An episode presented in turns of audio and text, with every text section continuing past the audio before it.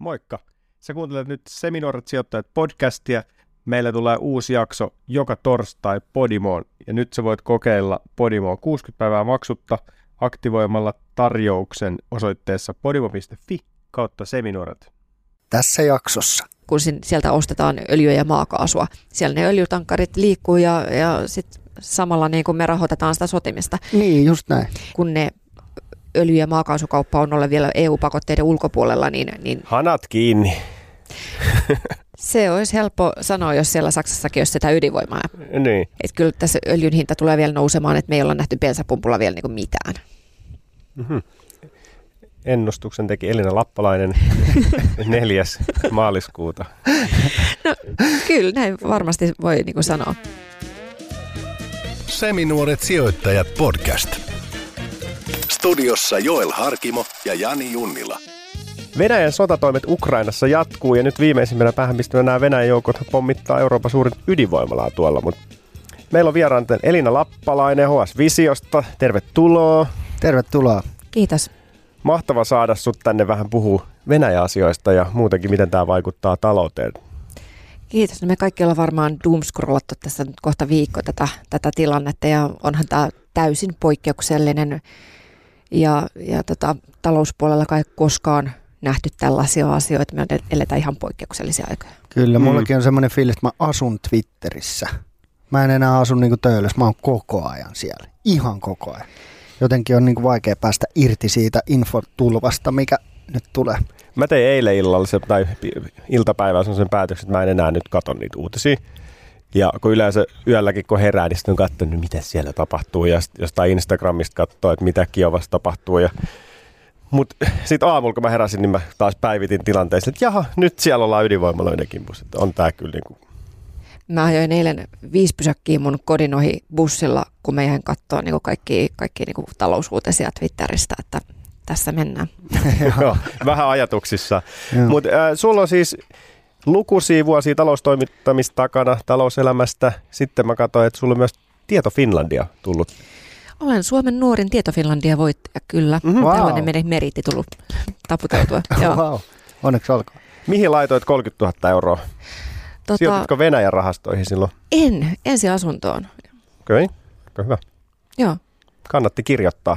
kyllä, kyllä kannatti. Mahtavaa. Mutta äh, mitkäs nyt on uusimmat käänteet sitten? Tuollahan niinku yksi hauska juttu, Tinder on paljastanut lemmenkipeiden sotilaiden sijainnin ja kaikenlaista on touhuttu, mutta mitä siellä nyt uusimmat jutut? Niin no nyt sä viittasit tässä, tässä on tätä tämmöiseen tavallaan niin kuin, miten sodankäynti on muuttunut niin kuin someaikana, tämmöiseen Mm. ilmiöön. Et, et sehän on tässä tosi kiinnostavaa, miten me ollaan niin kuin, eka kertaa todellakin niin kuin Twitterin kautta voitu seurata ihan kaikkea niin kuin videotulvaa, mitä sieltä tulee.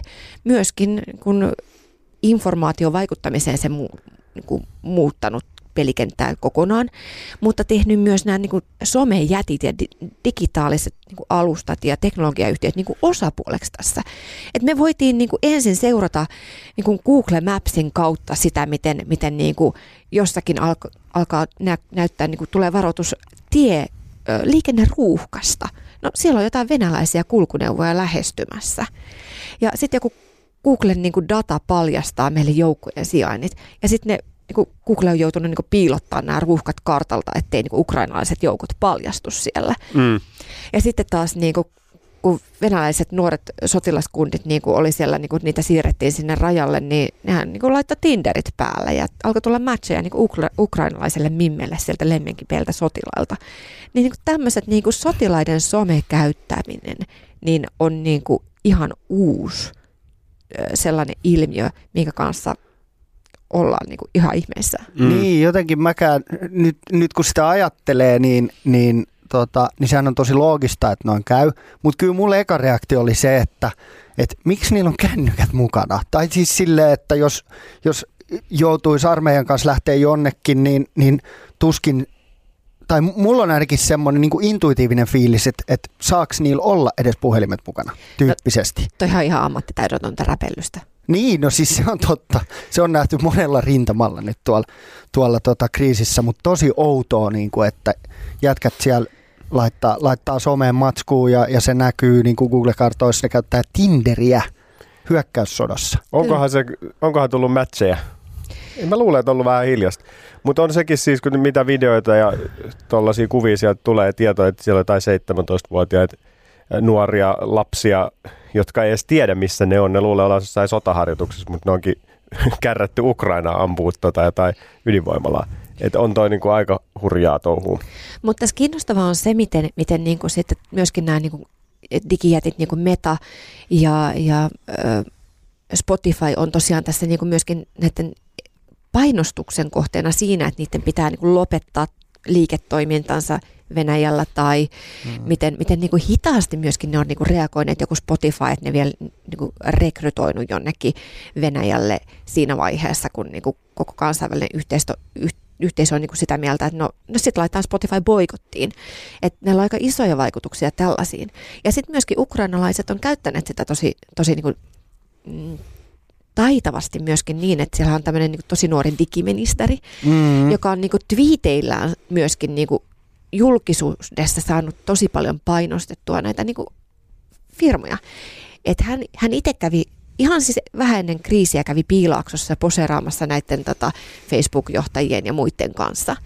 Ja sitten kun tulikin tämä sota, niin hän, hän niinku suoraan pystyi twiittaamaan jollekin Elon Muskille, että hei saataisiko Starlinkkeja. Ja sitten kymmenen tuntia niin Musk lupaa Starlinkit.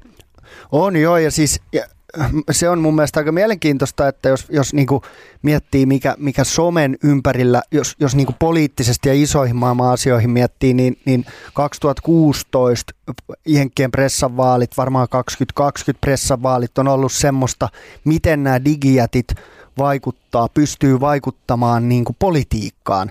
Niin nyt se keskustelu on, että miten digijätit pystyy vaikuttamaan sotaan. Mm. Ja se on aika, niin kuin, se on aika iso iso niin kuin keskustelu ja se on aika mielenkiintoista just nämä jutut, mistä nyt puhuttiin, mutta myös se, että kuinka paljon Ukraina on pystynyt ö, niin kuin kertomaan siitä tilanteesta, miten ne on saanut kaikki kansallisyhteisöt niin kuin heidän joukkueeseen kautta heidän niin kuin, sympatiat heidän puolelle myös, myös tosi vahvasti sitä somea käyttäen. Toki tämä nyt on aika aika selkeä, että, että jos tuommoinen Venäjän tyyppinen valtio hyökkää, että, että ne sympatiat on siellä Ukrainan puolella muutenkin, ja pitääkin olla, mutta mut se vaan, että kuinka paljon he pystyvät niinku viestimään esimerkiksi meille suomalaisille. Et Twitterhän on niinku 99 prosenttia tätä tilannetta ollut sitten viime torstai, ja kaikki muut twiitit on silleen, mä scrollaan ohi, ei jaksaisi lukea, ei kiinnosta vaan, vaan sitä menee niin kuin eteenpäin. Ni, niin se, on, se on kyllä mielenkiintoista, kuinka iso rooli noilla niin kuin digifirmoilla ja somella on tässäkin asiassa. Mutta miten sitten tämä niin kuin, Venäjän talous romahtaa tässä nyt ennennäkemättömällä tavalla, että siellä on pörssiromahtaminen tulossa, koska se pörssi ei vielä auennut, niin mihin tämä niin kaikkea se sitten voi vaikuttaa ja miksi, miksi sitä pörssiä ei nyt sitten avata? Niin siis tosiaan viime viikolla ennen kuin se pörssi laitettiin kiinni, niin Moskovan pörssistä katosi suunnilleen niin kuin kolmannes kerralla, mikä, mm. mikä ehkä antaa viitteitä siitä, että mitä olisi tapahtunut, jos ne olisi maanantaina pörssin au, aukasseet. Ja, ja siellä tosiaan pörssi on ollut koko viikon kiinni ja, ja niin kuin kaikki, kaikkien länsimaistenkin sijoittajien rahat on siellä jumissa. Et, et, jo, jos niin kuin OPlla ja Nordealla ja Danskesella on, on jotain niin kuin Venäjä-rahastoja tai kehittyvien maiden rahastoja ja siellä on sijoituksia Venäjän pörssissä, niin, niin ne on nyt siellä jumissa eli, eli jopa satoja miljoonia niin kuin suomalaistenkin yksityissijoittajien rahoja. Tota, mä näin Twitterissä sellaisen tosi hauskan pätkän, missä venäläisissä talousuutisissa haasteltiin yhtä sijoittajakundia. Ja tota, se sitten kippisti äh, vissypullolla, et, että tota, äh, Dear Stock Market, eli rakas, rakas pörssi, olit meille läheinen, olit kiinnostava, lepää rauhassa toveri. niin kyllä, kyllä tähän, tämä kertoo ihan kaiken. Moskovan pörssi on niin kuin dead. Mm. Ja, joo. Ja, toi, ja toi on niin kuin mielenkiintoista just kun sä sanot, että se on niin kuin viime viikolla, äh, viime perjantaina ollut auki ja sieltä on hävinnyt tammikuusta mitä yli puolet, olisiko jotain sen tyyppistä, Ni, niin tota, niin viime perjantaina hän ei ollut vielä mun, muistaakseni ainakaan päätöstä vielä näistä, niin kuin, että keskuspankin varat jäädytetään, ne heitetään ulos SWIFT-järjestelmästä. Suurimmat osat firmoistahan on nyt niin kuin viikonlopun kautta alkuviikon aikana lähtenyt veke sieltä tai lopettanut bisneksen siellä, niin, niin se, että kuinka helvetin iso se vaikutus olisi, jos se pörssi nyt avattaisi. Niin. Ja se onkin kiinnostavaa tälle, että, että mitä mä oon miettinyt, että kuinka kauan valtio vaan voi päättää, että meidän osakkeita ei enää niin kuin, nyt tämä on kiinni. Ni, niin mä ymmärrän sen pointin, että kaikki on siellä varmaan niin kuin nolla, nolla, nollan arvosta, mutta, mutta tuntuu jotenkin vaan entistä jännemmältä, kun seuraa kuinka pahaksi tilanne Venäjällä on ollut. Et siellä just oli video, mä näin Twitterissä video yhdestä tämmöisestä ö, daamista, joka on, on Stalingradin tota, Stalingradin taistelut selvinnyt siellä kaupungin sisällä, niin hän oli kyltti, missä oli no war ja poliisit vei niin kuin hänet tota, vankilaa, tai Mm. siis Pidätti. niin pidätti. Ja, ja siinä vaiheessa, kun pidetään mummoja kadulta, niin, niin, niin. Niin. Niin Niin, tämmöisiä Mm. mm. vanhoja sodan selvinneitä, tiedätkö, tota, mummoja, niin silloin tilanne on paha. Niin tuntuu jotenkin, että toi on menossa niinku ihan kreisiksi, että jengi ei saa rahoja ulos, kaikki varat on jäädytetty, sieltä ei saa viedä enää yli 10 tonnia, firmat pakotetaan ö, kääntämään niinku, ö, kansainväliset valuuttansa ruplaksi, että toi on niinku ihan kreisi. Mutta siis Venäjästä on tullut ja tulee niin kuin Euroopan tai, tai niin kuin uusi Pohjois-Korea. Siitä tulee täydi, täysi talouden, talouden hylkiö, valtio. Ja, sitä tämä käytännössä tarkoittaa, että rautaesirippu laskeutuu. Ja sitten niin kuin se vaikuttaa jokaiseen venäläiseen, heidän arkeensa. Se ei tarkoita pelkästään, että et voi ostaa enää iPhoneja, vaan että mit, mitään. Sinne ei niin kuin liiku sitten sen jälkeen mitään. Ja sillä on todella suuri vaikutus myös Suomen talouteen ja suomalaisiin yrityksiin ja meihin mm. suomalaisiin työntekijöihin. Tuossa Etelan Aki Kangasharju vielä eilen sanoi blogissaan, että kyllä niin tänä vuonna Suomi tulee pääsemään niin talouskasvuun. Musta se kuulosti aika optimistiselta ottaa huomioon tilanteen, mutta, mutta näin hän vielä arvioi. Joo. Ja siis vähän tommonen, nyt oli jotain huhuja myös luki, että, että on kuultu, että Ukrainassa voitaisiin alkaa pitää jotain julkisia telotuksia. Se kuulosti aika hurjalta, mitä jostain lähteistä oli tullut. Sehän on ihan isismeininkiä sitten, jos siihen ryhdytään, niin en mä usko, että länsimaat voi katsoa sitä niin kuin enää kovin niin kuin sormien läpi, jos siellä niin kuin mennään siihen. Näyttää siltä, että Putin on valmis mihin tahansa. Niin. Ja tietysti niin kuin silloin, silloin hän on ylittänyt kaikki rajat. Mm. No ylittänyt jo moneen kertaan, mutta vielä Mm. niin kuin sitten. Nyt, nythän tuolla spekuloidaan, on, on siis nyt perjantai, kun me tätä nauhoitetaan, ää, niin nyt siellä spekuloidaan, että tänään ää, tota, Putin laittaisi tämmöisen martial law, mikä se, mikäköhän se on Suomessa? Sota, Sotatil, sotatilalaki. niin, sotatilalain lain pystyy, millä niin kuin rajat suljettaisiin ja vedettäisiin periaatteessa niin kuin piuha internetistä pois. Et siellä on kaikki somet blokattu venäläisiltä ja, ja, tota, ja he käytännössä niin kuin eristää myös itsensä. Että ei edes, niin kuin, et, et, ra- ra- rajat laitetaan kiinni ja jengi ei saa lähteä ja vedetään piuha internetistä pois. Mm. Kremlin on kiistänyt tämän ja, ja totta kai niin kuin siellä, siellä tavalliset venäläiset tästä niin kuin toisilleen viestittelevät, mutta me ei toistaiseksi voida tietää, miten asia on. Ja tilanne muuttuu tästä koko ajan niin nopeasti, että me ei voida tietää, mitä huomenna Venäjällä tapahtuu. Ei, se on just näin ja se, että että tota, että on pelkkää huhupuhetta, niin sitä ei kannata, niin kuin, ei kannata ajatella, että näin tulee tapahtumaan, mutta se, että Kremlin kiistää sen, niin sekin on yhtä paljon kuin huhu. Tai tiedätkö silleen, että sillä on niin kuin nolla arvoa Juuri meikäläisen Niin. kirjoissa, että sanoo ne mitä sanoo, niin sille ei ole niin kuin, se on, se on ihan yhtä tyhjän kanssa. Mutta täällä Elina on HS Vision univormussa ja luen tästä just HS Vision juttua, että 80 000 siis sijoittajaa on sijoittanut suomalaisiin Venäjän rahastoihin. Siellä on 620 miljoonaa euroa jumissa. Eli meidänkin kuulijoilla tuolla varmasti jollain on pikkusen rahaa tuolla Venäjällä niin kuin näiden rahastojen kautta. Ja sitten puhumattakaan niin kuin Fortumeista ja muista värtsilöistä. että Siellä kyllä on niin kuin firmoja, jotka toimii. Onko sulla muuten, kun sulla on miljoona ETF? Niin onko ne Venäjän Niin. kytköksiä? No varmasti. Niin, okei. Okay. mutta ei ole, niinku, ei ole siis puhtaasti jotain Venäjä, Venäjä ETFiä, mutta kyllähän niinku ETFs on 500 firmaa, niin varmasti on monen mutkan kautta pikkusen Venäjää, mutta Joo. anyways, Länsihän on päättänyt, jenkit varsinkin, että he on niin kuin jäädyttänyt Venäjän keskuspankin varat, että siellä on niin kuin satoja miljardeja dollareita, mitä Venäjän keskuspankki on pitänyt, joten ne voi kriisitilanteessa sit kääntää rupliksi tai käyttää kansainväliseen kansainvälisesti tai, tai näin, niin, niin nyt kaikki on niin kuin jäädytetty ja niiden arvo on niin nolla. Niin se on kanssa aika iso, iso tota asia Venäjän taloudelle. Ja nythän siellä nostettiin ohjauskorko 20 prosenttiin. Et, et se on, mitä se on Euroopassa, nolla vai puoli prosenttia? Niin. Mutta ja- joka tapauksessa siis ne, se, että ne kuvitteli, että niillä on niinku 630 miljoonan miljardin dollarin niinku sotakassa ulkomaisissa valuutoissa ja, ja niinku muualla turvassa, että sillä pystytään niinku toimimaan, vaikka tulisi mitä pakotteita, niin, niin nythän tämä sulattaa sen niiden sotakassan. Että ne ei pääsekään suureen osaan siitä ni, niiden niinku, ä, puskurista käsiksi. Et yhtäkkiä voidaankin sanoa, että et, et sulla oli niin kuin 300 miljoon, miljardin ä, arvosta jotain assetteja ja nyt niiden arvo onkin nolla. Mm. Niin kyllähän tämä varmasti syö Putinia ja oligarkkeja aika suuresti. Joo, oletko sitä mieltä, että olisi Putinin kannattanut Coinbasein kautta pistää kryptoihin ne rahat? No en mä tiedä, jos kryptoista puhuu, niin kyllä jotenkin entistä enemmän uskon siihen. Katsoo, miten, miten valtiot pystyy loppupeleissä, kuinka helposti ne pystyy jäädyttämään ihmisten varat ja sanoo, että et sä voikaan nostaa sun fyrkkiä enää. Mm. Maailma on muuttunut varmaan aika paljon nyt. Ensin tuli pandemia, muutti etätyöt ja kaikki, ja nyt on tämä uusi tilanne. Nopeasti muuttuu tilanteet. Tuosta kryptovaluutasta pitää itse sanoa, että se on niin kuin myöskin sellainen keino, jolla venäläiset on yrittäneet siirtää Hmm. ää, varojaan pakoon näitä pakotteita.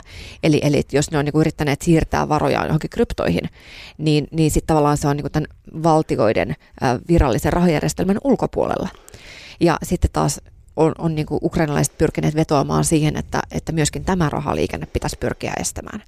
Ja samaan aikaan ukrainalaiset on niin kuin, ää, No, saan, saaneet niin lahjoituksia kryptoina.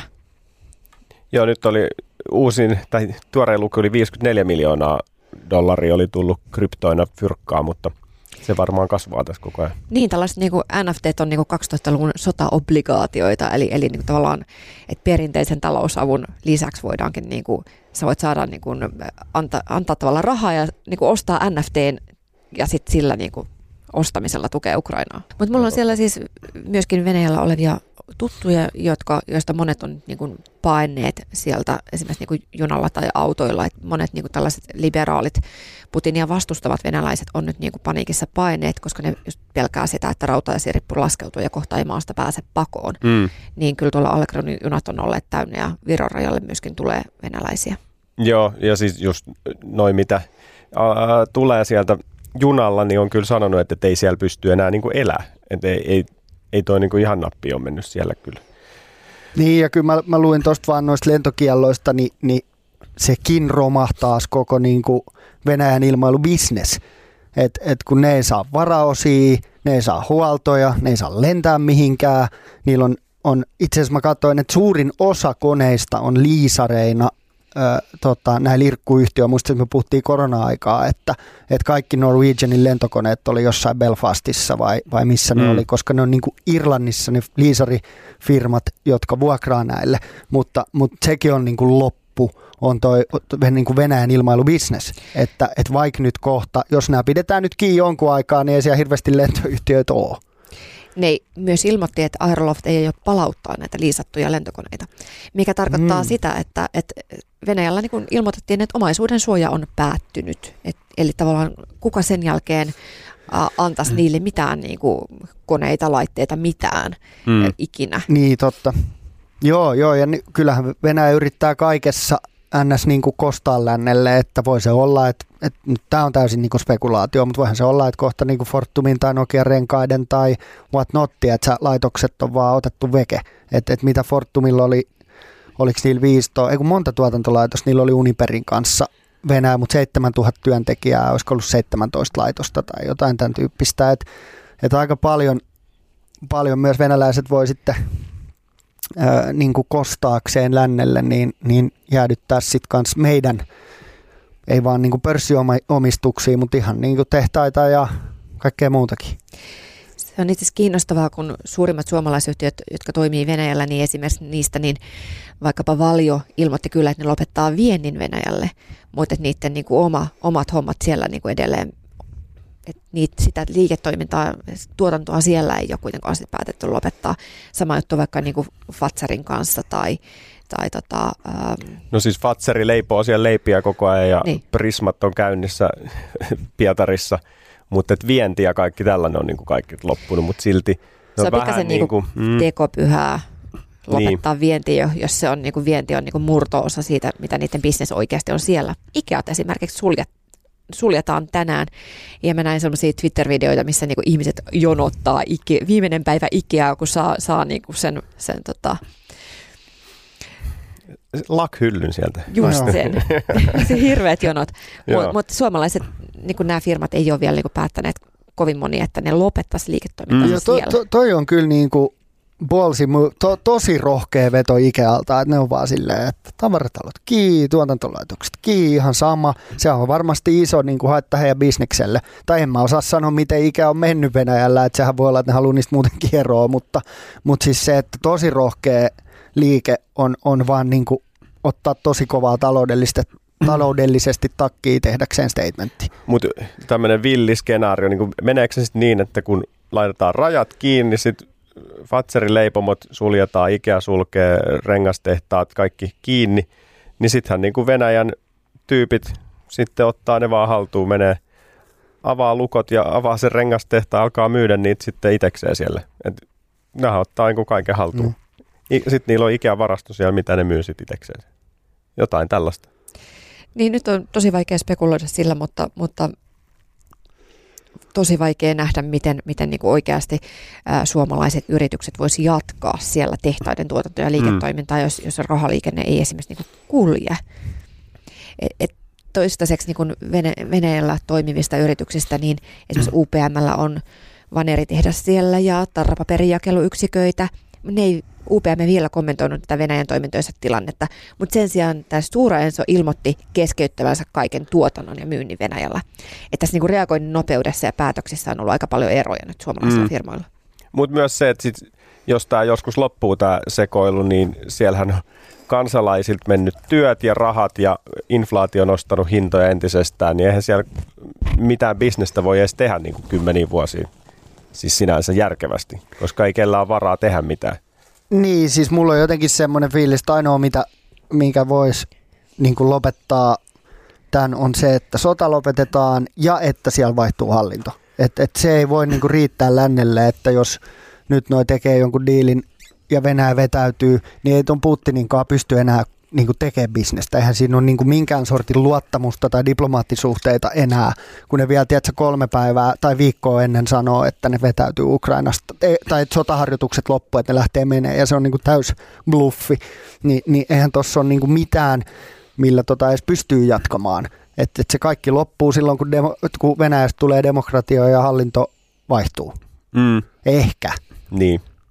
Putin unohti kertoa, että se oli kenraaliharjoitus, mikä oli siellä valko niin. Sitten lähettiin. Ohjelmistoyhtiöt Venäjällä ja Ukrainassa. Siellä on siis 280 000 erilaista koodari-ohjelmistotyöntekijää siis Ukrainassa. Mitä siellä on? Amazonin porukkaa, Apple, Suomestakin Kone, Tietoevry, Ubisoft-pelifirma on siellä. Ja sä sanoit, että sulla on Elina LinkedIn-tuttuja, jotka on siellä paikallisia koodareita ja nyt ne on niin kuin postailu LinkedInin täyteen, että läppäri vaihtaa aseeseen ja siellä ollaan taas rintamalla. Et siellä on vähän sama kuin nämä mediassa on ollut paljon maailmanmestarin nyrkkeilijät. Siellä on nyt, onko viisi hallitsevaa tai niin kuin entistä nyrkkeilyn maailmanmestari on siellä etulinjassa, niin nyt on koodaritkin siellä. Niin tämä sota on siitä erilainen, jos vertaa moneen muuhun kriisiin, että tämä tulee meitä lähelle siinä, että ää, nämä tyypit, jotka sotii siellä nyt puolustustaistelua, niin, niin monet niistä on meidän työkavereita. Ne on tuttuja Teams-videopalavereista ja, ja ää, tosiaan niin kuin vaikkapa Tietoevryllä on siellä paljon työntekijöitä, joita nyt sitten yritetään auttaa evakuoitumaan ja, ja muuten, muuten niin kuin tukea tässä tilanteessa.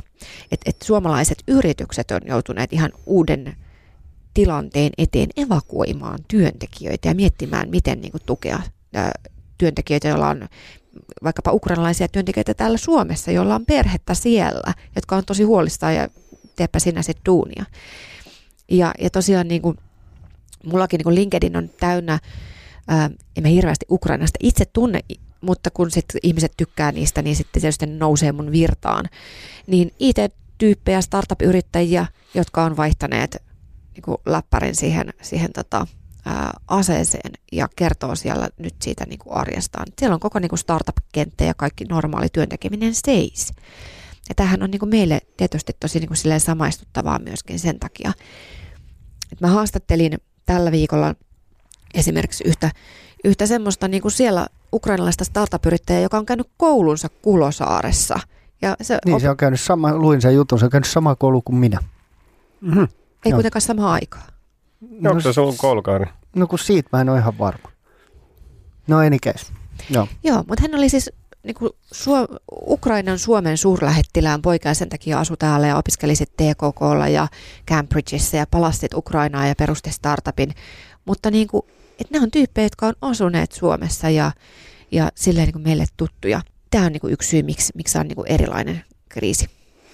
Niin on joo ja, ja tulee tosi monelle tosi lähelle, että just kun ne on niitä työkavereita ja mulla on käynyt sama, että, että munkin LinkedIn virrassa niin näkyy tosi paljon sekä Venäjän niin kuin suomalaisia, jotka, jotka haluaa irtautua tilanteesta ja puhua, kuinka, kuinka hirveä tilanne tämä on niille. Ja sitten paljon ukrainalaisia, jotka puhuu asiasta, jotka on asunut Suomen, Suomessa, niin, niin on aika niin kuin, on ky- kyllä tosi uudenlainen tilanne myös Suomelle, että sen ymmärtää aika hyvin, miksi tämä tulee niin nopeasti niin lähelle, kun tämä vaikuttaa myös Suomessa aika moniin ihmisiin. Ja ei vaan niin kuin taloudellisesti, mutta ystävyyssuhteet, perhesuhteita ja, ja näin päin pois. Ja siis vielä äsken Ukrainassa oli niin kuin sellainen ihan lupaavasti vireille päässyt startup-ekosysteemi. Että mä olisin voinut matkustaa Kiovaan johonkin startup-konferenssiin ja tavata tämän tämän tota, Dimitri Podolievin esimerkiksi siellä, siellä tai, niin kuin puhujana startup-konferenssissa. Ja e, nyt sitten yhtäkkiä siellä onkin tällainen tilanne, niin se tekee tästä myöskin jotenkin tosi absurdin. Niin, se on, se on aika jännä nähdä, että kuinka kauan Ukrainalla voi tämän tilanne, toki kaikkihan vaikuttaa siitä, että mihin tämä tilanne nyt tästä niin menee eteenpäin, mutta tuossa on aika paljon semmoisia mitä jos myös tilanteita, että vaikka tämä tuhoaa sekä Venäjän että Ukrainan taloudet, onneksi Ukraina, Ukraina saa tosi paljon apua, mutta se, että aika paljon talenttia jää, jää niin kuin käyttämättä ja, ja, ja se, että kuinka kauan jo, joku tuommoisen niin startup-skenen uudelleen synnyttäminen sitten loppupeleissä kestää sen jälkeen, että tämä tilanne on ohi, niin se ei ole ihan helppo nakki saada sinne niin kuin pääomaa tai, tai, tota, tai no pääomaa ehkä voi lännestä tulla, mutta, mutta se, että miten sen saa niin kuin synnytettyä uudestaan. Mm. Ukrainaan ei sinänsä ole kauheasti virannut tähänkään asti niin kuin esimerkiksi sijoittajapääomaa, koska se ei ole ollut EU-maa ja niin kuin sijoittajat ei ole tuntenut se sääntelyympäristöä. Mm. Eli tosi monet ukrainalaiset startup-yrittäjät on oikeasti perustaneet firmansa vaikkapa siis Jenkkeihin piilaaksoon. Niin, okay.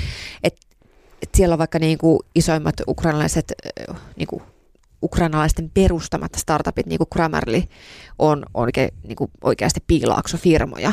Tai sitten niin Viro on vaikka toinen paikka, mihin, mihin tota, ne on perustaneet näitä, jotta niin kuin sijoittajat uskaltaa sijoittaa, koska se on niin kuin kuitenkin turvallisempi ympäristö. Niin, niin, niillä olisi ollut ne koodarit sitten siellä Ukrainassa, niin kuin, että siellä on ollut yksikkö. Just näin, että sinne on perustettu niin kuin tuotekehitysyksiköitä, että, että se, Ukrainassa on paljon sitä koodarit osaavaa koodarityövoimaa, että siellä on niin tämmöistä alihankintaa ja freelanceria ja hmm. tuotekehitysyksikköä sitten.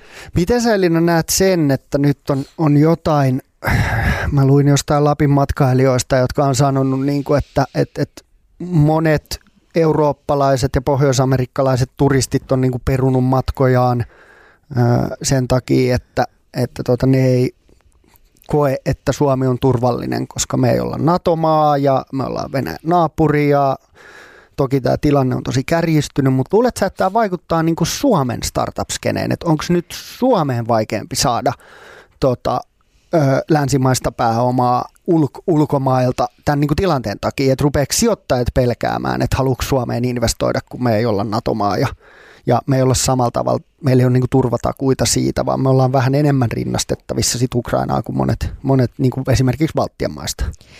Tämä on tosi kiinnostava kysymys ihan myöskin sen takia, että eihän, eihän vaikka jenkkisijoittajat ajattele Suomea samalla tavalla kuin me ajatellaan. Ne näkee niin kuin meidät eri, eri tavalla. Ja just niin kuin vaikkapa toi käsitys siitä, että voiko sitten sijoittaa Venäjän naapurimaahan, joka ei ole NATO-maa, niin seuraan sitä todella mielenkiinnolla. Mm. Ei, ei voida vielä sanoa, että tämä varmaan aiheuttaa sellaisen niin kuin hetkellisen epävarmuuden tilanteen silloin, kun samanlaisen vähän niin kuin silloin, kun koronapandemia alkoi ja sijoittajat niin kuin hyyty ja jäi katsoa sitä epävarmuutta, mutta sen jälkeen hän sitten kuitenkin lähti taas käyntiin. Nyt esimerkiksi kuitenkin tosi rohkaiseva merkki oli vaikkapa se, että just, just niin kuin ää, Netflix päätti, että ne teki ostotarjouksen siis suomalaista peliyhtiö Next Gamesista ja rakentaa niiden pelistrategian ää, suomalaisen pelistudion ympärille. Et Net, Next Gamesista tulee Netflixin pelistrategian ydin. Ja semmoinen investointi amerikkalaiselta yritykseltä Helsinkiin tässä tilanteessa on, on tosi rohkaisevaa kuitenkin. On, joo, ja Volttihan lähti just niin kuin DoorDash, DoorDash osti Voltin, niin, niin onhan tuossa niin tosi paljon positiivisia asioita, mutta just se, että mielenkiintoista, että miten se tulee vaikuttaa tulevaisuudessa. Toivottavasti niin kuin ei negatiivisesti, koska meilläkin on ollut aikamoinen niin startup-buumi ja tosi paljon mageita suomalaisyrityksiä, jotka yrittää lähteä maailmalle, niin se on kyllä kova paikka, jos jostain niin kuin tämmöisestä syystä niin kuin se, se pääoma on niin kuin vaikeampaa saada ulkomailta. Niin ja nythän niin viime vuosi oli kaikki aikojen IPO-vuosi, että listauduttiin huolella ja nyt suunnitelmiahan on ollut paljon, että tästä vuodesta voisi tulla samanlainen tai kovempi. Mutta nythän se hyytyy varmasti niin kuin joksikun aikaa tämä listautuminen. Että... Kyllä jo, IPO-markkina on varmasti nyt jonkin aikaa niin kuin ikkuna niin sanotusti kiinni. Viime vuosi oli myös ennätys niin kuin startup-sijoituksissa Suomessa ja, ja kansainvälisesti Jenkeissäkin. Mm. Ja, ja tota, no se jää nähtäväksi, miten tämä nyt sit vaikuttaa siihen, mutta teolliset investoinnit on varmasti vaikeampia saada Suomeen. Et, et se, että joku rakentaisi tänne datakeskusta tai, tai akkuteollisuutta, niin se on varmaan vaikeampaa. Mä luulen, että startupit kärs, kärsii vähemmän. Mm. Mitä sä puhuit tuossa ennen kuin alettiin nauhoittaa, juotiin kaffetta, niin sä puhuit, että, että suomalaiset pääomasijoittajat ei ole lähtenyt mukaan niin kuin yleisesti keisseihin, missä on venäläistä rahaa. Joo, se on tota, tosi kiinnostavaa. Siis vielä silloin ö, 2012-2013 niin tuli joitakin tällaisia isompia sijoituksia Venäjältä Suomeen, eli esimerkiksi niin Venäjän valtion suoraan kytkeytyvä Rusnano sijoitti tähän tota, nanoteknologiayhtiö Penekkiin, ja sitten, sitten Sharebankiin kytkeytyvä ää, sijoittaja sijoitti tällaiseen niin autoteollisuudelta taipuvia hiilinanokalvoja tekevään kanatuun. Mutta ne oli niin oikeastaan sitten vikoja tällaisia isoja. Ja sen jälkeen ei ole niin kuin, Uh, Lifeline Venturesin Timo Ahbelta sanoi mulle tässä just siis suoraan, että, että he on 2009 jälkeen jo ihan alusta asti tietoisesti välttäneet keissejä, joissa olisi niin venäläisiä sijoittajia.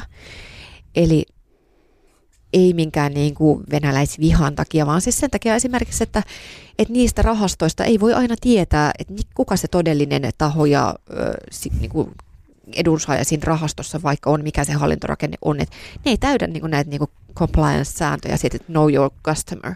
Mm. Joo, ja kyllä varmaan niin kuin Krimin kriisikin on silloin joskus vaikuttanut ja, ja se, että, että se on vaikeaa tehdä – tehdä semmoisen maan kanssa, joka ei ole avoin, joka ei noudata sääntöjä samalla tavalla, niin, niin tota, se, on, se on onneksi hyvä ollut aika pelastus varmaan monelle firmalle, että ei ole nyt venäläistä rahaa. No se on erittäin hyvä. Mutta kyllä sitä niinku yritettiin Suomeen jotenkin niinku saada. Et mä olin 2015, mä olin niinku, ää, toi Pekka Viljakainen, joka on näitä niinku Medvedevin ja Putinin neuvonantajakavereita Suomessa, niin, niin hän rakensi tällaista yhteistyötä tämän niin Moskovan liekpeille rakennetun Skolkovon innovaatiokeskuksen ja sitten suomalaisen startup-ekosysteemin välille. Ja sitten se roudasi sinne esimerkiksi, mä olin Airbusin kyydissä, kun, kun tota, sinne tehtiin tämmöinen yhteisretki, että 165 suomalaista niin kuin enkelisijoittajaa ja, ja bisnestyyppiä ja minä matkustettiin sinne Skolkovoon kattoon. Oliko sulla Kim Väisänen mukana siellä, meidän hyvä ystävä? Oli Kim. Kim taisi muistaakseni olla siellä ainakin siellä oli Riku Asikainen ja Rovion pääomistaja Kai Head oli siellä ja Äh, Kimi Räikkönen oli. Okei. Okay. Pitäisikö Okei. soittaa Väisäselle, että onko rahat vielä siellä kanissa? No mä, jos mä oikein ymmärsin, niin se oli suomalaisille vähän sellainen hupimatka ja ne venäläiset startupit ei ihan vakuuttaneet suomalaisia enkeleitä. Se oli aika onneton jotenkin, ne niin kuin järjestelyt ei ollut ihan slasta, se oli sellainen niin kuin ihme pellolla ja nälkäkin meinasi tulla, kun safka oli vähän huonoa. Ja, et ei ihan vakuuttanut tämä Venäjän startup-skene siinä. Mitä se, niin kun, jos on kuullut tarinoita jostain 80-luvun Venäjän bisnesreissuilta, niin siellä Votkuliin meni ja istuttiin saunassa, niin oliko tässä samanlaista meininkiä vielä 2015? No se ei ollut semmoinen reissu, se oli semmoinen, niin kuin, että enemmän vähän sellainen niin kuin, äh, kehnot kesäfestarit, jos pyörittiin sitten cocktaillasikan kanssa niin kuin Peter Westerpakka punaisessa hupparissaan pyöri siellä ja niin kuin silleen köyhä mies los. Joo. Mm. Silloin silloin oli vielä punainen lintuhuppari. Joo, Joo, Nyt silloin semmoinen tota, junatunnelihuppari. joo. kyllä. Se voi olla jäissä se projekti kanssa hetken nyt, se junatunneli Baltia tai Ruotsiin, mihin se nyt viimeksi oli menossa. No ei ehkä ihan niin syvässä jäässä kuin Nord Stream nyt No. on. niin kyllä. Tiedetäänkö me Nord Streamista jotain? Niin, siis se, se mikä Nord Streamissa on totta kai, että, että mä katsoin, että, että EU ostaa 45 prosenttia kaasustaan Venäjältä ja, ja tota, että ne ostaa, yksi, ne, kun ne ostaa 155 miljardia kuutiometriä maakaasua. Eikö, eikö natural gas ole maakaasu? On. Niin, maakaasu, just näin. Ja sitten 27 prosenttia ö, EU, EU, EUn ostamasta tai tuomasta öljystä tulee Venäjältä. Et meillähän on niinku ihan uskomattoman iso energiariippuvuus. Vaikka Nord Stream pistettiin jäihin, niin, niin mehän ostetaan ihan niinku äärettömän paljon energiaa Venäjältä, jopa Suomikin. Niin toi on aika mielenkiintoista, että miten siitä päästään irti. Et, et nyt jopa niin kuin Jussi halla joka ei ole tämmöisen vihreän siirtymän suor, su, suurin puolesta puhuja, niin jopa hän twiittasi toissapäivänä, että, että, tota, että jos tämmöistä vihreät siirtymää ruvetaan tekemään, niin nyt on se hetki niin kuin investoida vihreeseen, vihreeseen energiaan. Ja, ja tota, koska noista Venäjästä on pakko päästä, niin uskotteko te tai Elina, että, että tiedät sä, että, että mi- minkälaisella aikataululla Suomi edes pystyy pääsemään kautta EU sitten tästä pois? Että ruvetaanko me niinku nyt, nyt boikotoimaan Venäjän energiaa täysillä ja pistetään itsemme tosi huonoon tilanteeseen vai missä se niinku menee? Mutta siis aikaisemmin me ollaan puhuttu vaikka siitä Fortumin hankinnasta, Juniper-hankinnasta, sieltä on tullut sit niitä saksalaisia voimaloita, niin siellähän kivihiili on pistetty alas niin kuin kovalla tahdilla ja sitten ostetaan muualta sitä energiaa. Pitääkö ne laittaa niin kuin taas rullaamaan, että saadaan niin kuin omavaraiseksi toi, toi Niin kyllä tämä meidän riippuvuus ylipäätään Venäjän energiasta Euroopassa on aika niin kuin, suurta strategista hölmöyttä osoittavaa. Se, että Saksa on niin kuin, laittanut ydinvoimaa alas ja on niin riippuvainen Venäjästä, niin kyllähän se on niille ollut iso poliittinen möhläys myöskin. Ei ole opittu vanhoista. Ei, ei. Ja siis ehkä just tämä niinku Krimin kriisi on, on siitä se niinku mielenkiintoinen, että, että silloin ekat pakotteet on pistetty Venäjälle ja, ja se on ollut niinku iso. Toki Georgian sota 2008, mutta varsinkin Krimin kriisi on ollut semmoinen, että silloin olisi ehkä pitänyt rupea niinku irtautumaan. Puhutaan me sitten niinku varsinkin tästä niinku energiapuolesta ja riippuvuudesta Venäjään. Et mä ymmärrän se, että monet firmat ei nyt vielä lopettanut niin kuin silloin, kun seinään, seinään ja, ja siellä monet suomalaiset yritykset on, mutta, mutta se just, että se on outoa, miten silloin ei tämmöisiä isoja energiapoliittisia tai ulkopoliittisia linjoja vedetty, että pitää irtautua kautta niin kuin päästä omavaraisemmaksi Euroopassa, koska nythän tämä tilanne on tosi nihkeä, että, että kaikki energia, mitä Venäjältä ostetaan, tue, tukee tällä hetkellä pitää jollain tavalla hengissä sitä Venäjän taloutta. Niin se on absurdi, että samaan aikaan kun me niinku lätkästään niille muut pakotteet, niin kuitenkin sinne vir- virtaa niinku lännestä rahaa, kun, kun sin- sieltä ostetaan öljyä ja maakaasua. Siellä ne öljytankkarit liikkuu ja, ja sit samalla niinku me rahoitetaan sitä sotimista. Niin, just näin. Eli, eli tämä niinku öljy- ja maakaasukauppa on olla vielä EU-pakotteiden ulkopuolella, niin, niin tämä kuitenkin, Hanat kiinni. se olisi helppo sanoa, jos siellä Saksassakin olisi sitä ydinvoimaa. Niin. Mm. Että kyllä tässä öljyn hinta tulee vielä nousemaan, että me ei olla nähty bensapumpulla vielä niinku mitään. Mhm. ennustuksen teki Elina Lappalainen 4. maaliskuuta. No, kyllä, näin varmasti voi niin kuin sanoa. Tai tota, luotan tässä, tässä tota itseäni viisaampiin. Luin, luin tota kollegani Merja Saarisen juttua tästä niin kuin, ää, makrotalouden kannalta tästä, niin kuin miten, miten sota voi ajaa maailman stagflaatioon ja, mm. ja mitä kaikkia niin kuin, tällaisia makrotalouden rakenteita tässä nyt on edessä. Ja, ja tämä, tämä tota, stagflaatio on tämmöinen, niin kuin mitä on viimeksi 70-luvulla, että me joudutaan opettelemaan ihan uusia tämmöisiä makrotalouden rakenteita. Joo, jolle on sitä termiä tässä välillä käyttänyt ja ollaan googlattu sitten, että mitä se tarkoittaa. Mutta mä en ihan muistan, että se oli 70-luvulta, että jolle on vähän vanhempi, miltä se vaikuttaa. Mutta mitä siellä niin kuin nyt sitten olisi tarjolla? No jos, jos niin kuin inflaatio kiihtyy et niin kuin, ja hinnat nousee samaan aikaan, kun sitten taas talouden kasvu hyytyy ja voi talous vaipua taantumaan ja sitten työttömyys kasvaa, niin, niin tämä on tämmöinen aika, aika pirullinen kehityskulku, josta tulee sitten lisää ongelmia taloudelle. Et kyllä me voidaan varautua aika, aika niin kuin kylmään kyytiin. Kyllä joo, ja sitten se on, mekin ollaan tässä puhuttu inflaatiosta ja seurattu inflaatiolukuja, lukuja, niin, niin kyllä keskuspankeilla oli vielä tammikuussa aika selkeä, että nyt pitää nostaa korkoja, mutta sitten tämä kriisi on taas luonut ihan erilaista, anteeksi, sota on, on luonut ihan erilaista ö, niin kuin painetta sinne, että nyt ne taas kaikki puhuu silleen, että joo, ei keskuspankit nosta tänä vuonna korkoja, mutta nythän tämä ei tiedetä, että niin kuin inflaatioonhan se ei sitten vaikuta.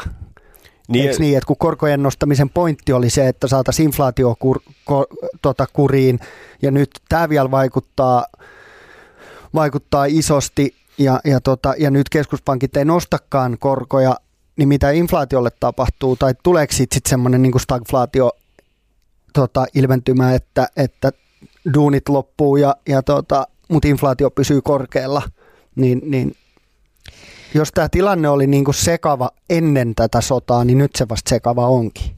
Mm. Joo, ja sitten vielä silloin viime jaksoa, kun nauhoitettiin, se, nauhoitettiin sunnuntaina, julkaistiin seuraavan aamuna ihan sen takia, koska se tilanne muuttui siinä loppuviikosta niin paljon, niin torstaina pörssit romahti 50 pinnaa, mutta sitten perjantaina nousi 30 pinnaa, koska ilmoitettiin, että korot ei nousekaan. Niin on toi niinku todella jännää toi markkina niinku käyttäytyminen myös. Mitä 50 pinnaa, 30 pinnaa? Siis eikö, tota, ne Venäjän indeksit romahti silloin torstaina. Ai okei. Okay, okay, ja sitten ne joo. nousi perjantaina okay. niin kuin taas ylöspäin. Ah joo, kyllä se on, oho, se on tullut torstaista perjantaista 43 prosenttia. Ylös? Niin. Niin. Niin siinä oli aika iso sellaista vaihtelua. Että on sekin niin kuin hurjaa, miten toi pomppii. Mutta nyt ei tiedetä, miten käy, kun pörssit toki Joo, mutta se on, niinku, se on varmaan, että lisääntynyt epävarmuus on niinku läsnä ja, ja niinku pörs, pörssien heiluminen ja reagoiminen tällaisiin niinku e, uutisiin on tosi nopeaa ja voimakasta. Et mä en ole suoraan sanottuna käynyt katsomassa nyt niinku pari viikkoa salkkuani, koska se on siellä. En voi tehdä asialle, tai en halua tehdä asialle mitään. Mulle kauheita venäjäriskiä esimerkiksi itselläni, niin, niin tota, ei mun tarvitse tehdä mitään. Ja yritän pitää doomscrollailun sillä Twitterin puolella, enkä, enkä niin mene sinne salkkuani huolestumaan. Joo, ja toi on itse asiassa, mistä tämä koko meidän podcasti niin kuin juontaa juurensa. Eli me ollaan puhuttu siis semmoisesta, ei niin kuin sijoittamista äkkirikastumisen kautta, vaan ihan niin kuin elämäntapa muutoksena, että muutama prosentti sun rahoista, mitä sä saat kuukaudessa, niin säästät ja sijoitat niitä ihan rauhassa. Välillä sä saat halvemmalla, kun tulee koronakriisejä ja sun muita ja tällaisia tilanteita. Että totta kai on hyvä tsekkaa, että mihin ne rahat menee. jos sulla on niin kuin Venäjän rahastoihin menee joka kuukausi rahaa, niin sitä kannattaa tietysti muuttaa sitä taktiikkaa. Mutta se, että jos tuolla heiluntaa on, niin et ei kannata niin kuin seota ja myydä kaikkea tappiolla välttämättä. Et ihan rauhassa pitää sitä omaa strategiaa. Sellaisia pitkän aikaa niin kuin trendejä, mitä, mitä niin kuin kuitenkin tapahtuu, että jos, jos niin kuin on pakko luopua ää, riippuvaisuudesta venäläiseen öljyn ja maakaasuun. Ja se tarkoittaa yhä suurenevia investointeja vihreään energiaan Euroopassa. Niin, niin esimerkiksi tällaisen ison trendin seuraaminen ei välttämättä ole niin kuin huono ajatus. Mm. Tai, tai se, että ää, kun vehnän ää, ja niin kuin ruoan hinta tulee nousemaan, kun Ukraina ja Venäjä on yksinkertaisesti niin, kuin niin valtavia ää, kun viljan viejiä, niin vaikkapa niin kuin ruokatalouden murros on, on sellainen, joka varmasti vain vahvistuu. Ja mä oon ainakin itse siinä onnellisessa asemassa, että mä olen uskonut näihin murroksiin ö, omassa sijoittamisessani niin kuin jo, jo pitkään, että ei mun tälle tarvitse tehdä mitään. Niin, kyllä. Ja meillä on siis tuottajan salkussa esimerkiksi Solar Edge, joka toimii täällä aurinkoenergiamarkkinoilla, niin, niin se on, tuli aika paljon alas tuossa alkuvuonna, kuten aika monet vihreä energian jutut, että se oli Niin ja muutenkin taantumassa. teknologiafirmat. Niin, mutta mm. sitten kun tämä rytinä alkoi, niin se pomppasi yhtäkkiä 40 pinnaa ylös. Katsotaan, mihin se vielä menee, mutta heiluntaa on paljon liikkeellä. Puhuttiin jo näistä niinku pakotteiden vaikutuksesta Suomen talouteen, mutta äh, on tässä niinku mielenkiintoisia juttuja siis just tuohon Fortumiikin liittyen, että, että ne on kertonut sen, että se vaikuttaa niin paljon se niiden tota, toiminta, että ne lop, tekee sähköä ja lämpöä, niin he ei voi sitä niin kuin lopettaa, että heidän mielestään se on velvollisuus. Ja, mutta ehkä siinä vaikuttaa myös aika paljon se taloudellinen puoli, että eh, liikevaihto on ollut 77 miljardia ruplaa toissa vuonna Fortumilla siellä.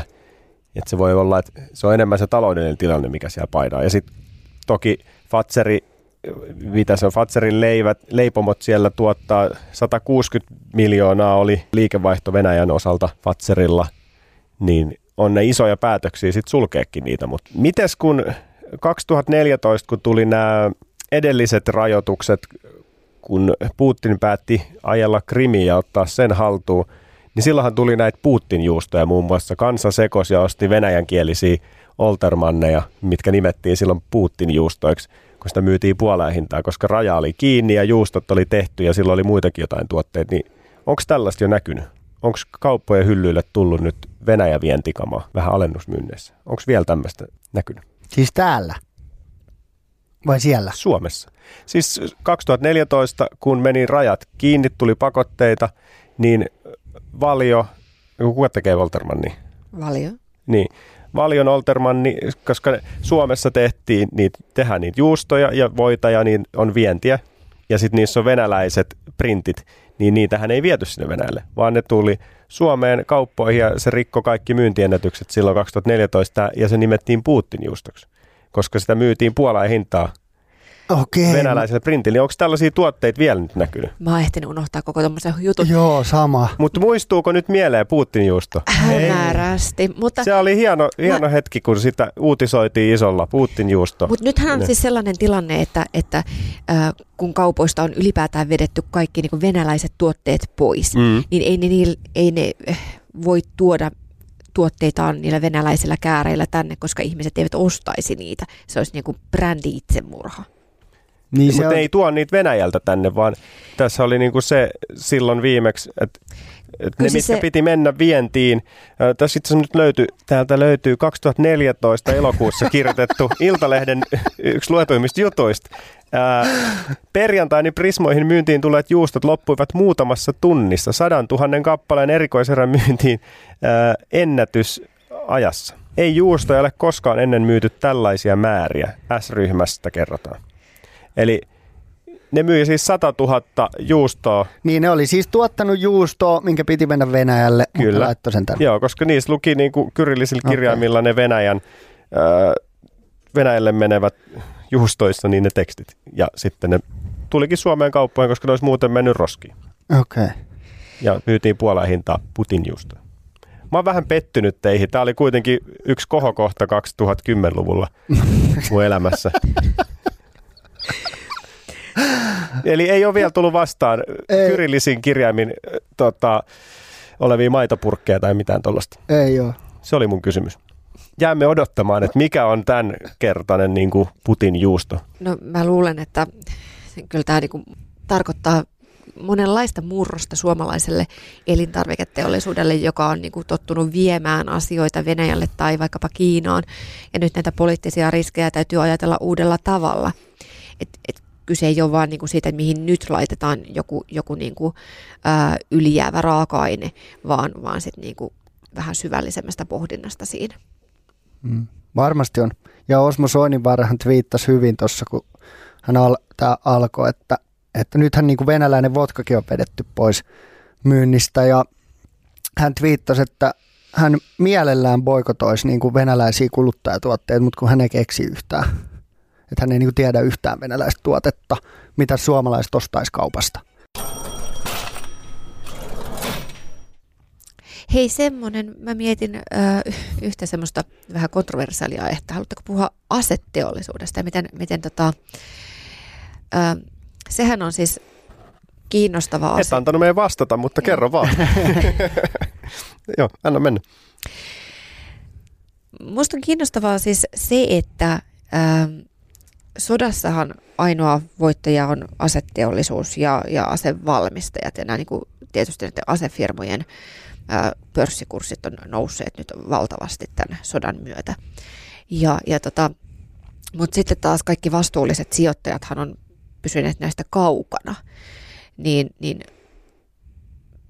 kuinka monella kestää nyt selkäranka ja, ja pysyykö niin kuin sijoittajat näistä niin kuin sit erossa vai ketkä yrittää hyötyä tällaisesta tilanteesta, niin se on myöskin kiinnostavaa. Et vähän, vähän samalla tavalla kuin, niin kuin äh, koronapandemiassa lääkefirmojen pörssikurssit nousi valtavasti, mutta siihen ei ollut niin kuin samanlaista ongelmaa sijoittaa. Mutta nyt niin haluaisitko hyötyä siitä, että, että asefirman pörssikurssi nousee? No niin, en, on... en, en kyllä halus. Mä voin rehellisesti sanoa, että mä en, en ehkä tiedä, en ole edes tutkinut oikein yhtään asefirmojen osaketta. Et se tuntuu jotenkin tosi kaukaiselta ja vaikka mä en nyt niin semmoinen vastuu, vastuullinen sijoittaminen on mulle tosi tärkeää, mutta se ei ole ehkä niin ykköskriteeri millä mä sijoitan. Mutta en ole kyllä yhteenkään firmaan sijoittanut, joka olisi niin kuin asetteollisuudessa. Ja mä muistan, että yhden firman mä löysin, jolla oli ainakin hyvät talousluvut. Se oli Curtis Wright Corporation ja mä rupesin sitä niin kuin tutkimaan. Mutta sitten kun mä täysin, että suuri osa niiden bisneksessä on niin kuin asetteollisuudessa, niin Joo, tuli kyllä. heti semmoinen, että ei, ei, ei niin kuin huvita kyllä lähteä. Joo, me saadaan aika paljon viestejä meidän kuulijoilta Instagramissa, niin kyllä sieltä on tullut moneen kertaan, että voitteko puhua asetteollisuudesta, että Lockheed Martinista ja näistä.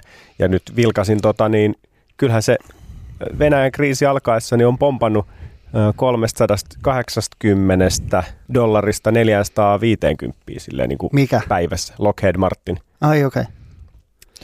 Mutta toinen, mitä, mitä niinku näkyy tuossa niinku startup-kentässä, niin, niin tämä on niinku rakenteellisesti kiinnostavaa, että jos, jos niinku, muistatte Israelin startup-ekosysteemin, mistä se niin kuin alkoi, hmm. niin oli nimenomaan tämä niin kuin military tech ja niin kuin def, def tech, niin puolustusteknologia, kyberturvallisuusfirmat ja miten niin kuin amerikkalaista pääomaa miljardeja virtasi siihen ja siellä syntyi niin kuin paljon sellaisia innovaatioita, joita käytettiin sitten sotateollisuudessa.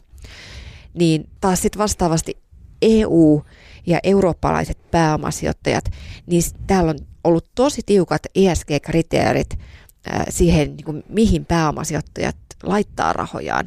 Et eihän, eihän Suomessa ole niin kuin yhtäkään startuppia, joka tekisi mitään, niin kuin, mitään niin kuin puolustusvoimien tai armeijoiden käytössä olevaa niin, teknologiaa. Totta. Niin, niin tämä on niin kuin, samalla, samaan aikaan me ollaan niin kuin ehkä oltu ää, tosi niin kuin vastuullisia ja tehty oikein ja tehdään just sellaisia niin arvoja, joiden takana seison, mutta sitten niin toisaalta niin miettii, että no okei, okay, kyllä niillä niin aseteknologisilla innovaatioilla nyt sillä niin ukrainalaisillakin olisi niin käyttöä. Mm. Että tavallaan me ollaan myös sitten suljettu, suljettu se tie, että Suomessa olisi kehitetty jotain tällaisia innovaatioita. Niin, kyllähän siis Suomessa toimii Patria ja Komas ja tämmöisiä, mitkä tekee niin erilaisia juttuja, mutta en tiedä noista startupeista. Niin mutta... startups ei ole. Niin, mm. siellä ei ole. Hyvä. Uh, tässä on meidän kauden neljä viimeinen jakso ja pidetään pieni tauko tässä ja tähän on aika jännä lopettaa niin kuin meidän seasoni nyt. Tämä on vähän cliffhangeri. Hmm. Mitä tapahtuu? Jatka, jatkamme ensi kaudella. Kiitos Elina vierailusta. Tämä oli todella mielenkiintoista spekuloida ja käydä läpi näitä asioita ja tosiaan kunnon cliffhangeri, että mitä tapahtuu sitten. Mitä on tapahtunut, kun me jatketaan? Sillä aikaa, kun te olette tauolla, niin voitte lukea, mitä tapahtuu vaikka HS Visiosta. Kyllä, Totta. ehdottomasti. Kiitos vierailusta Elinalle ja HS Visiolle. Ei turha varvailla, katsotaan sitten, kun starttaa uutta kautta, että mitä tapahtuu. näin tehdään. Mutta me mennään vielä tuottajasalkun pariin ja kiitos Elina sulle vierailusta tosi paljon. Kiitos. Kiitos, Kiitos. Kiitos. paljon. No niin, katsotaan mitä siellä tuottajan salkussa on tapahtunut. Joo, tässä on viime viikot ollut sillä, että jollelle ei ole hyräilyfiilistä. Ei ole. Pakko vähän katsostaa ennen kuin jäädään tauolle, että missä täällä mennään. Siis voidaan sanoa, että on, on ehkä kuitenkin vähän yllättynyt siihen, että mikä tilanne on. Että me ollaan ää, totaalina 4 prosenttia pakkasella Okei. Okay. tästä meidän ää, alkusijoituksesta. Ja tehtiin 21 tammikuussa tuhannen euron sijoitus ja sitten matkan varrella viime vuonna niin toinen tonni.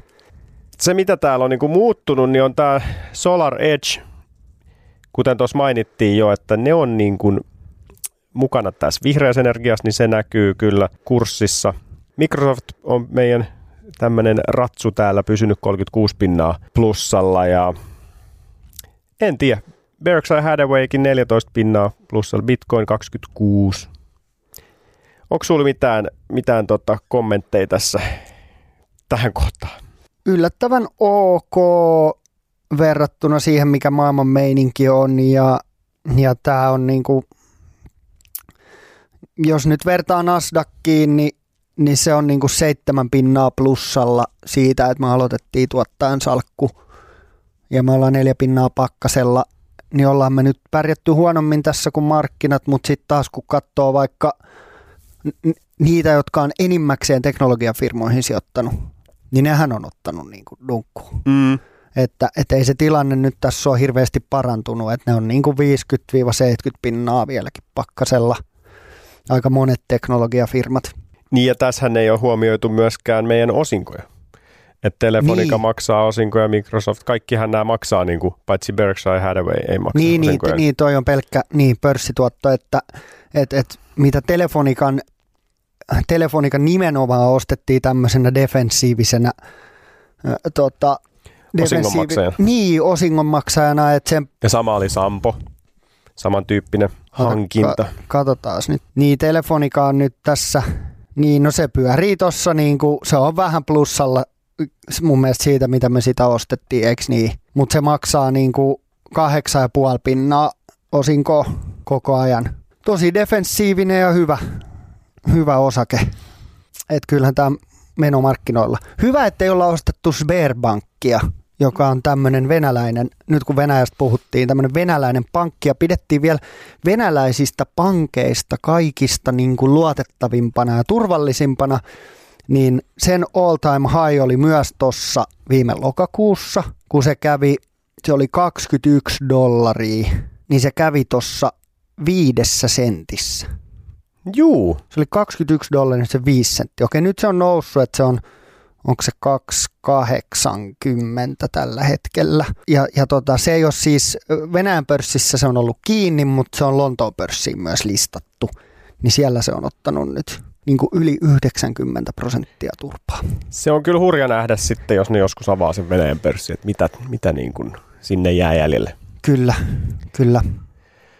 Joo, äh, aika synkät tunnelmat kaikin puolin. Laitetaan tässä kausi pakettiin ja ihmetellään sitten keväämällä, että miten menee. Niin, Mut- tämä on, tää on ehkä mun mielestä ihan hyvä hetki laittaa kausipakettiin jotenkin. Jos joku on auttanut mun addiktion, ei sijo- seurata pörssikursseja joka kolmas minuutti, niin nyt viime viikot ei ole kyllä oikein kiinnostanut. Mm. Toisaalta siis nythän niin kuin viestinnälle olisi myös tilaa sinänsä. On, totta Kyllä kai. huomattiin tuossa viime jakso, kun lyötiin Voihan Venäjä-jakso ulos maanantaina, niin sillä oli tuplamäärät kuuntelu ekana päivänä, mitä normaalisti. Kyllä. Et se kyllä näkyy, että jengi halusi tietää, että meitä kuulla, kuunnellakin meidän näitä horinoita entistä enemmän, mutta katsotaan, millainen tauko tuohon saadaan aikaiseksi. Sellainen äh, huoli tuolla on Instagramissa käynyt, että missä on viskitynnyri? Jolle, Jani, missä on viskitynnyri? Mehän ollaan tätä tässä taustalla niin kuin pikkusen koko ajan työstetty.